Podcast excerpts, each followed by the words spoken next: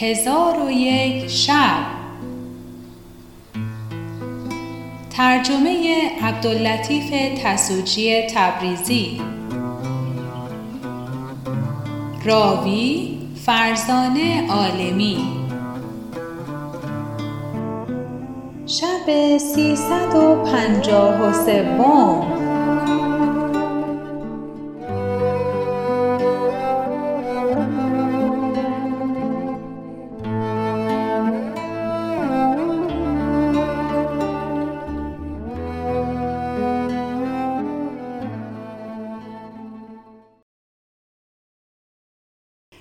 شب سیصد و پنجاه و سوم برآمد گفت ای ملک جوانبخت آن زن گفت ای وردان سخنی با تو بگویم که سبب سلامت و بینیازی تو باشد و یا اینکه با من مخالفت کنی که سبب هلاک تو باشد. من گفتم سخن تو را بنیوشم هر آنچه خواهی بگو. زن گفت چنانچه این خس را سر بریدی مرا نیز سر ببر و از این گنج حاجت خود بگیر و از پی کار خود شو. من به او گفتم من از این خرس بهترم. تو از این کار توبه کن و به سوی خدا بازگرد تا من تو را تزویج کنم و باقی عمر را از این گنج به عیش و شادی به سر بریم.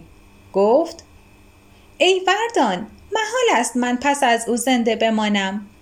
به خدا سوگند که اگر تو مرا نکشی من تو را بکشم و تو از من خلاص شدن نتوانی. مرا رأی همین است. من به او گفتم چون چنین است تو را نیز بکشم. پس گیسوان او را گرفته به دوزخش بفرستادم.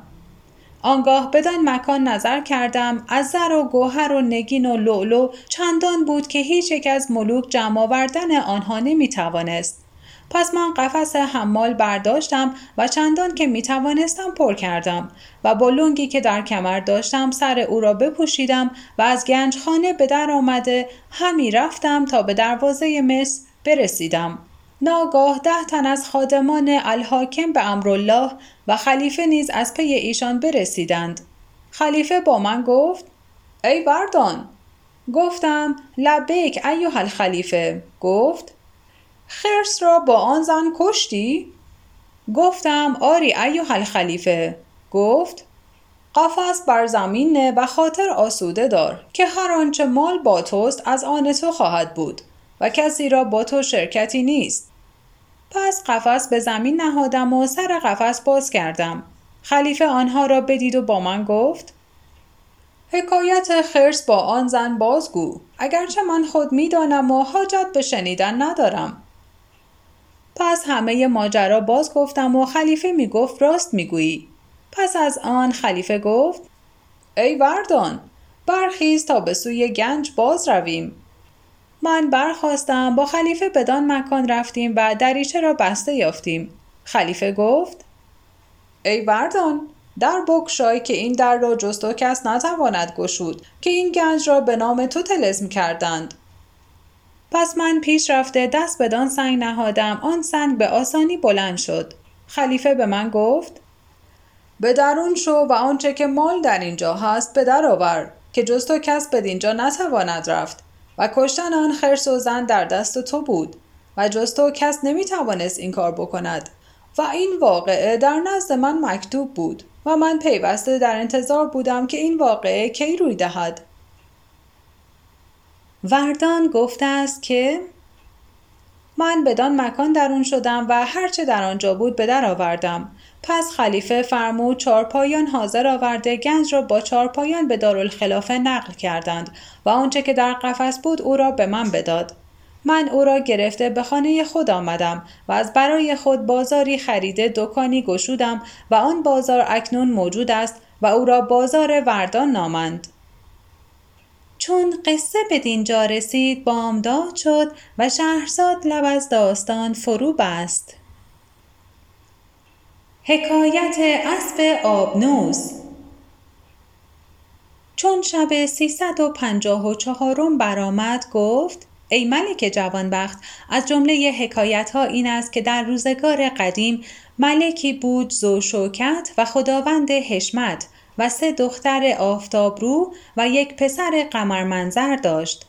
روزی از روزها ملک بر تخت نشسته بود که سه تن از حکیمان به پیش او درآمدند که یکی از ایشان تاووسی داشت زرین و با دیگری بوقی بود سیمین و با سیومین اسبی بود از آج و آبنوس. ملک به ایشان گفت اینها چیستند و چه منفعتی دارند؟ خداوند تاووس گفت خاصیت این تاووس این است که هر چند ساعت از شب و روز گذرد این تاووس به شماره آن ساعات بال و پر بزند و آواز در دهد. خداوند بوق گفت اگر این بوق به دروازه شهر بگذاری از برای آن شهر به جای پاسبان خواهد بود. اگر دشمنی خواهد که به شهر درآید این بوق آواز در دهد. پس آن دشمن را بشناسند و او را بگیرند. و خداوند اسب گفت خاصیت این اسب این است که چون کسی بدین اسب سوار شود به هر شهری که قصد کند این اسب او را بدان شهر برساند. ملک گفت تا منفعت های این صورت ها تجربت نکنم شما را انعام نخواهم داد. پس از آن تاووس را تجربت کرد. بدان سان یافت که خداوند تاووس گفته بود. آنگاه بوق را تجربت کرد. بدان سان یافت که خداوند آن گفته بود. ملک به آن دو حکیم گفت آنچه از من تمنا دارید بکنید. ایشان گفتند به هر یکی از ما یکی از دخترکان خود تزویج کن. ملک به هر یکی از ایشان یکی از دخترکان تزویج کرد. آنگاه حکیمی که خداوند اسب بود پیش آمد و زمین ببوسید و گفت ای ملک جهان به من نیز انعام کن بدانسان که به یاران من انعام کردی. ملک گفت تا خاصیت اسب ندانم تو را انعام نخواهم کرد. پس در آن هنگام پسر پادشاه آمده گفت ای پدر من بدین اسب سوار شوم و او را تجربت کنم تا خاصیت او بشناسم. ملک گفت ای فرزند او را تجربت کن. در حال ملکزاده برخواست و بر اسب سوار شد و پایهای خود بچسبانید ولی اسب از جای خود نجنبید. ملکزاده گفت ای حکیم کجاست آن ادعا که تو کردی؟ پس در آن هنگام حکیم به نزد ملکزاده آمد و اثری را که در آن اسب تعبیه کرده بود به جنبانید در حال اسب به جنبش آمد و بر هوا بلند شد و ملکزاده را به سوی هوا برد و پیوسته او را همی برد تا از چشمها ناپدید گشت.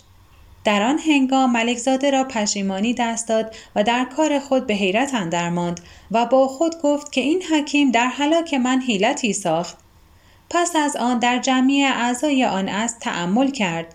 چیزی به مانند سر خروس در شانه راست او بدید و همچنین در شانه چپ او نیز صورت سر خروسی بدید. با خود گفت در این اسب بجز این دو نشانه چیزی نمی بینم. پس اثری را که در شانه راست اسب بود حرکت داد. اسب رفتن به سوی بالا را شدیدتر کرد. پس از آن اثر شانه چپ را بجنبانید از بالا رفتن باز ماند و پیوسته به سوی زمین فرود می آمد و ملکزاده خیشتن را در خانه زین نگاه داشته بود.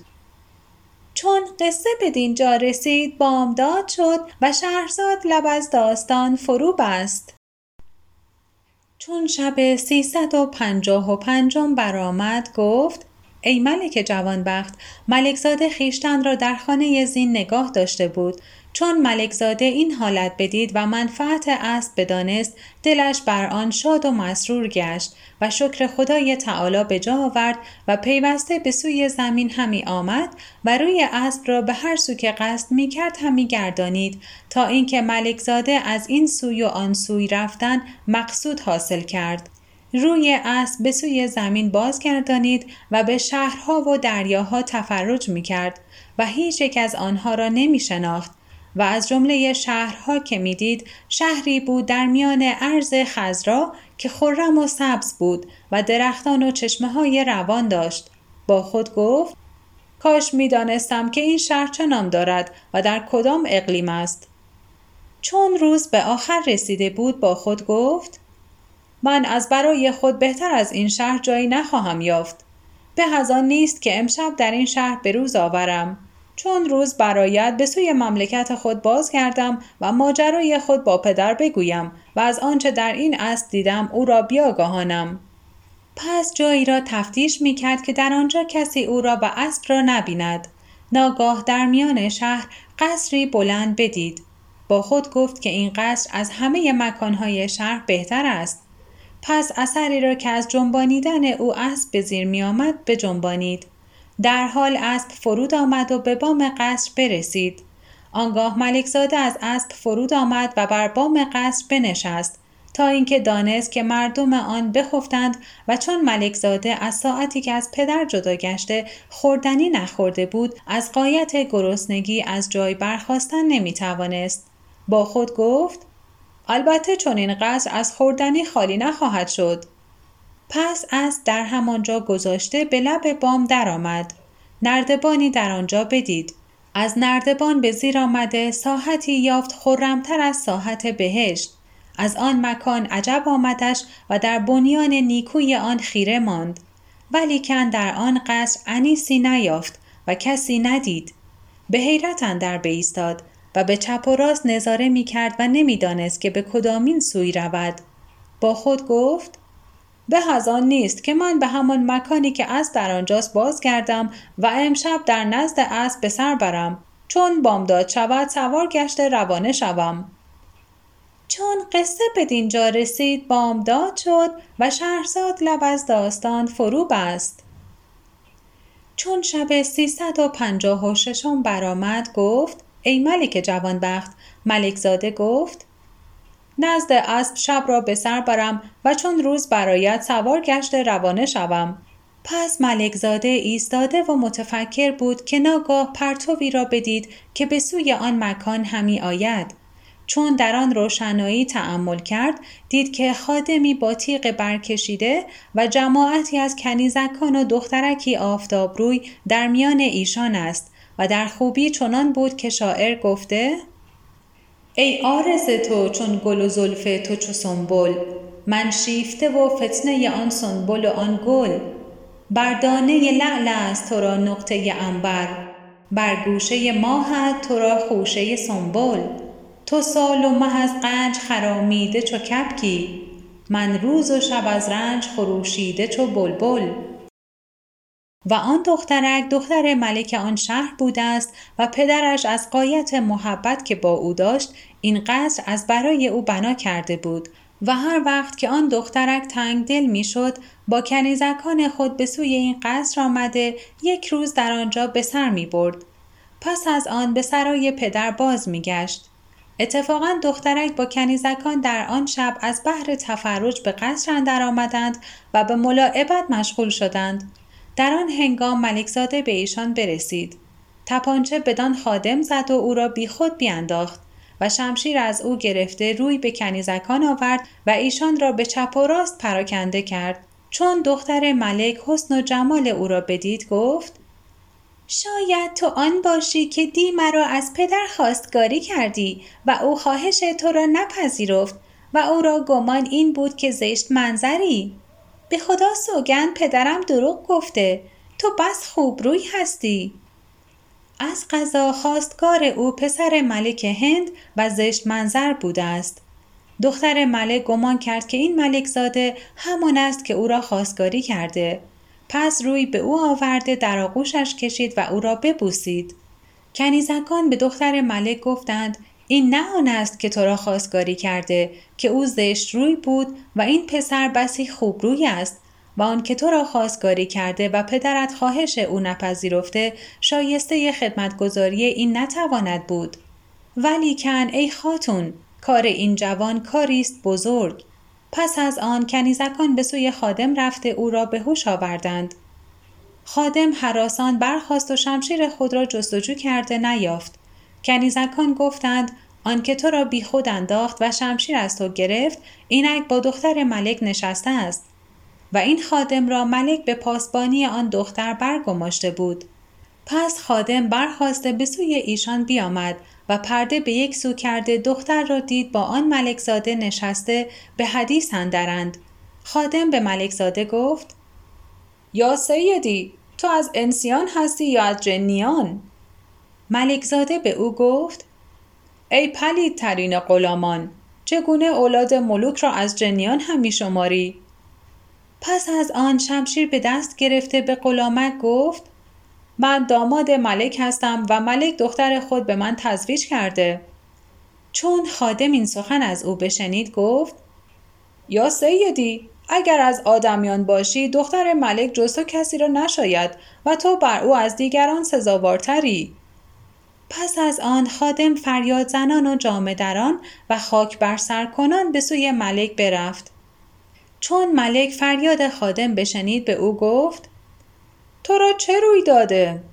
خادم گفت ای ملک دختر خود را دریاب که یکی از جنیان در صورت آدمیان نزد دختر تو آمده چون ملک این سخن بشنید قصد کشتن خادم کرد و به او گفت چرا از دختر من تقافل کردی که این سانحه بدو روی داد؟ پس از آن ملک روی به قصری که دختر در آنجا بود بگذاشت. چون به قصر برسید از کنیزکان پرسید که دختر مرا چه روی داده. گفتند ای ملک ما با او نشسته بودیم که این پسر ماهروی با تیغ برکشیده بیامد و گفت که ملک دختر خود را به من تزویج کرده و او را نمی‌شناسیم که از آدمیان است یا از جنیان؟ ولیکن ای ملک او بسی پاکدامن و با ادب است که کار زشت از او سر نزده. چون ملک این سخن بشنید خشمش فرو نشست و پرده را نرمک برداشت. دید که پسر پادشاه با دخترک خود نشسته به حدیث اندرند ولی آن پسر در قایت نیکویی و در نهایت خوبرویی است. ملک از غیرتی که داشت خودداری نتوانست کرد. او را پرده برداشته با تیغ برکشیده به سان قول به دیشان حمله کرد. چون ملک زاده بدید با دختر ملک گفت پدر تو همین است؟ دخترک گفت آری. چون قصه به دینجا رسید بامداد شد و شهرزاد لب از داستان فرو بست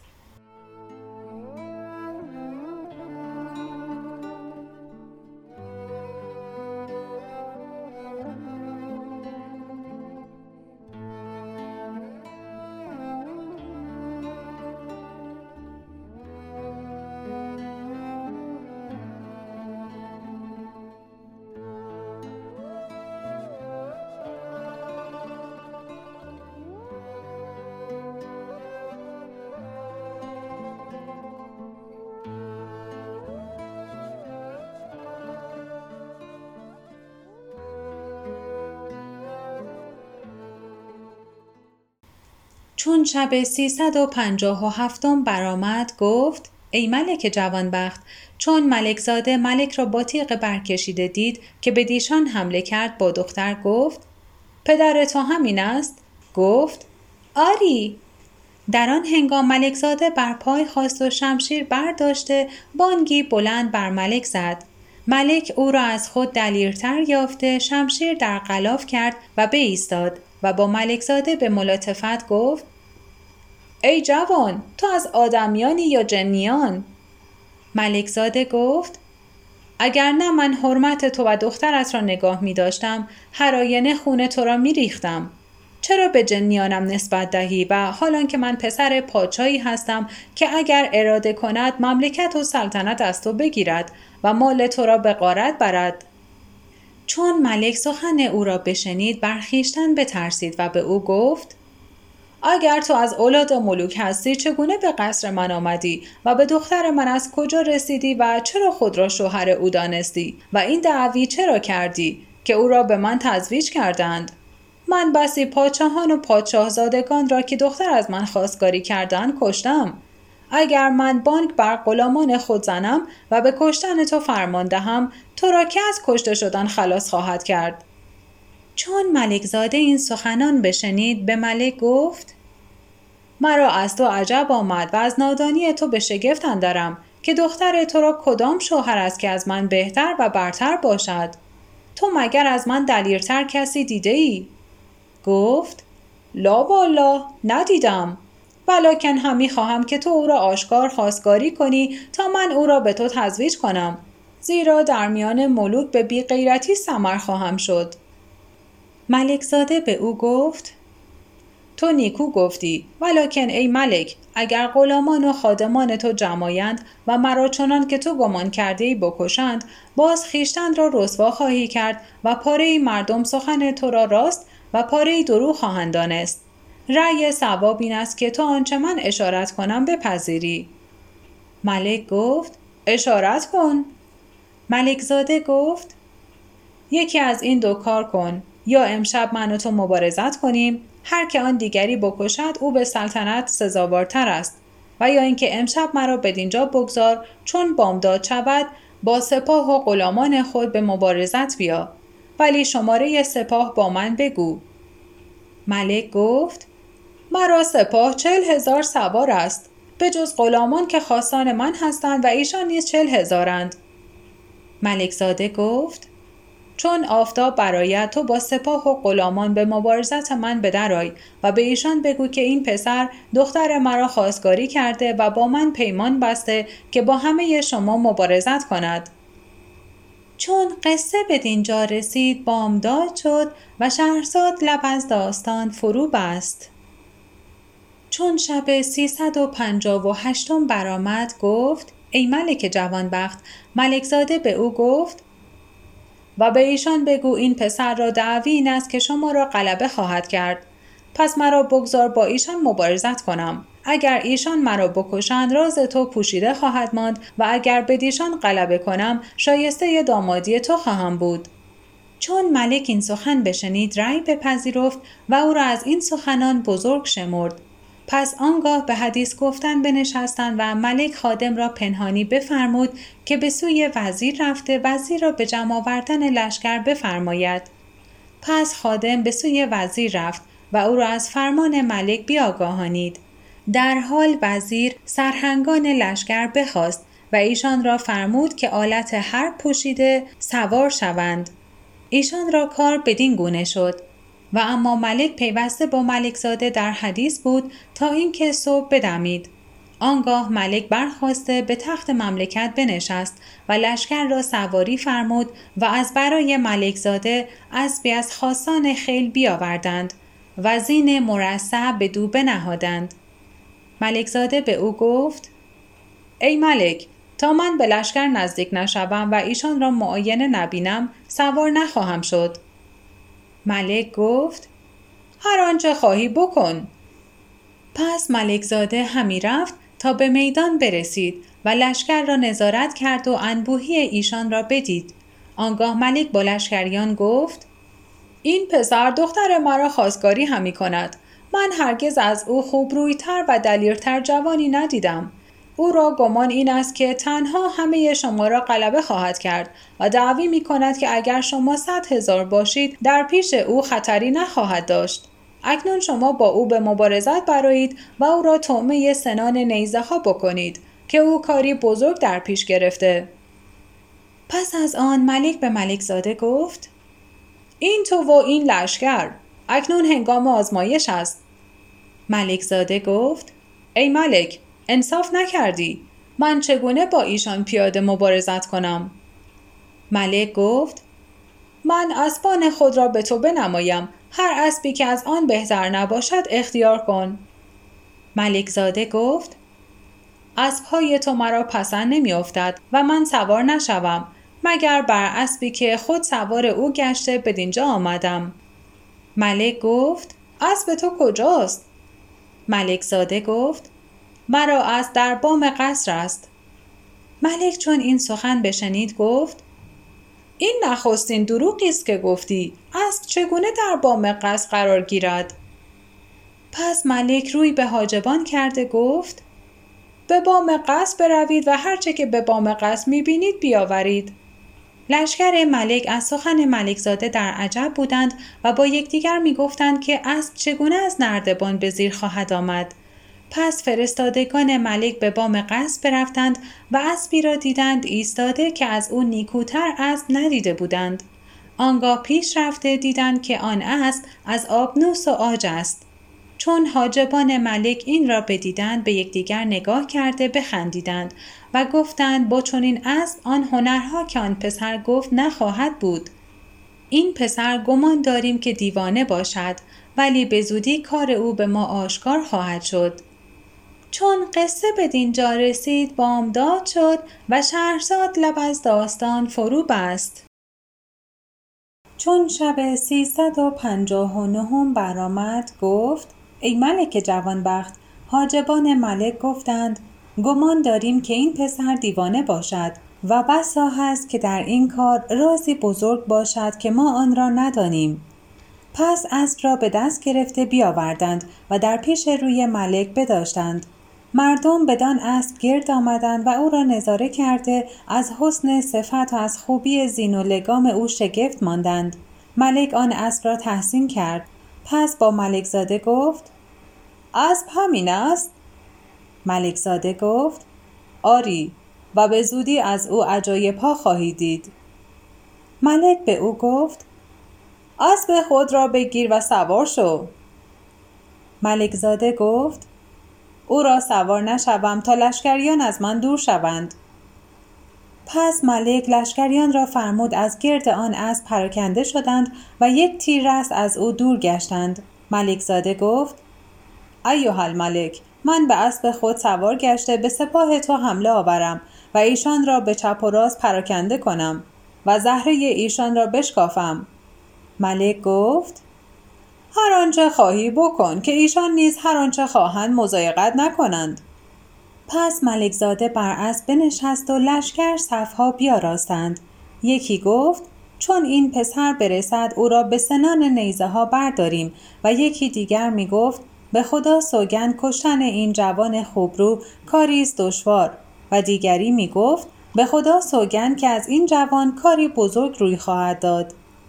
پس چون ملکزاده بر پشت اسب قرار گرفت اثری را که اسب از جنباندن آن بر هوا می‌شد بجنبانید و سپاهیان نظاره می‌کردند که اسب به جنبش آمد و بدان سان که اسبها خود را جمع کنند خیشتن را جمع کرد و بر هوا بلند شد. ملک باند بر سپاهیان زد که تا این پسر از دست نرفته او را بگیرید. در آن هنگام وزیر گفت ای ملک به مرغان پرنده چگونه توان رسید؟ و کار این جوان شری بود بزرگ. خدا تو را از او خلاص کرد. تو حمد خدا به جا آور. چون ملک این را از ملک زاده بدید به سوی قصر بازگشت و به سوی دختر برفت و او را از آنچه با ملک زاده روی داده بود بیاگاهانید. دختر ملک به حسرت و افسوس اندر شد و در فراق او رنجور گشته به بستر افتاد. چون ملک او را بدان حالت بدید او را به سینه خود گرفته چشمان او را ببوسید و گفت ای دختر حمد خدا به جا آور که ما را از این ساحر نجات داد. ملک از این گونه سخنان با دختر خود می گفت ولی دختر به سخن او گوش نمی‌داد و پیوسته می گریست و این ابیات همی خواند. گرم باز آمدی محبوب سیمندام سنگدل گل از خارم برآوردی و خار از پا و پا از گل. گروهی همنشین من خلاف عقل و دین من. گرفته آستین من که دست از دامنش بگسل. اگر عاقل بود داند که مجنون صبر نتواند. شتر جایی بخواباند که لیلی را بود منزل. دختر با خود گفت به خدا سوگند که خوردنی نخورم و نوشیدنی ننوشم تا خدای تعالی میانه من و او را جمع آورد ملک را از این کار اندوهی بزرگ روی داد و کار دختر بر ملک دشوار شد و از برای دختر محزون بود و هرچه با دختر ملاتفت می کرد او را وجد و عشق زیاد می شد. چون قصه به دینجا رسید بامداد شد و شهرزاد لب از داستان فرو بست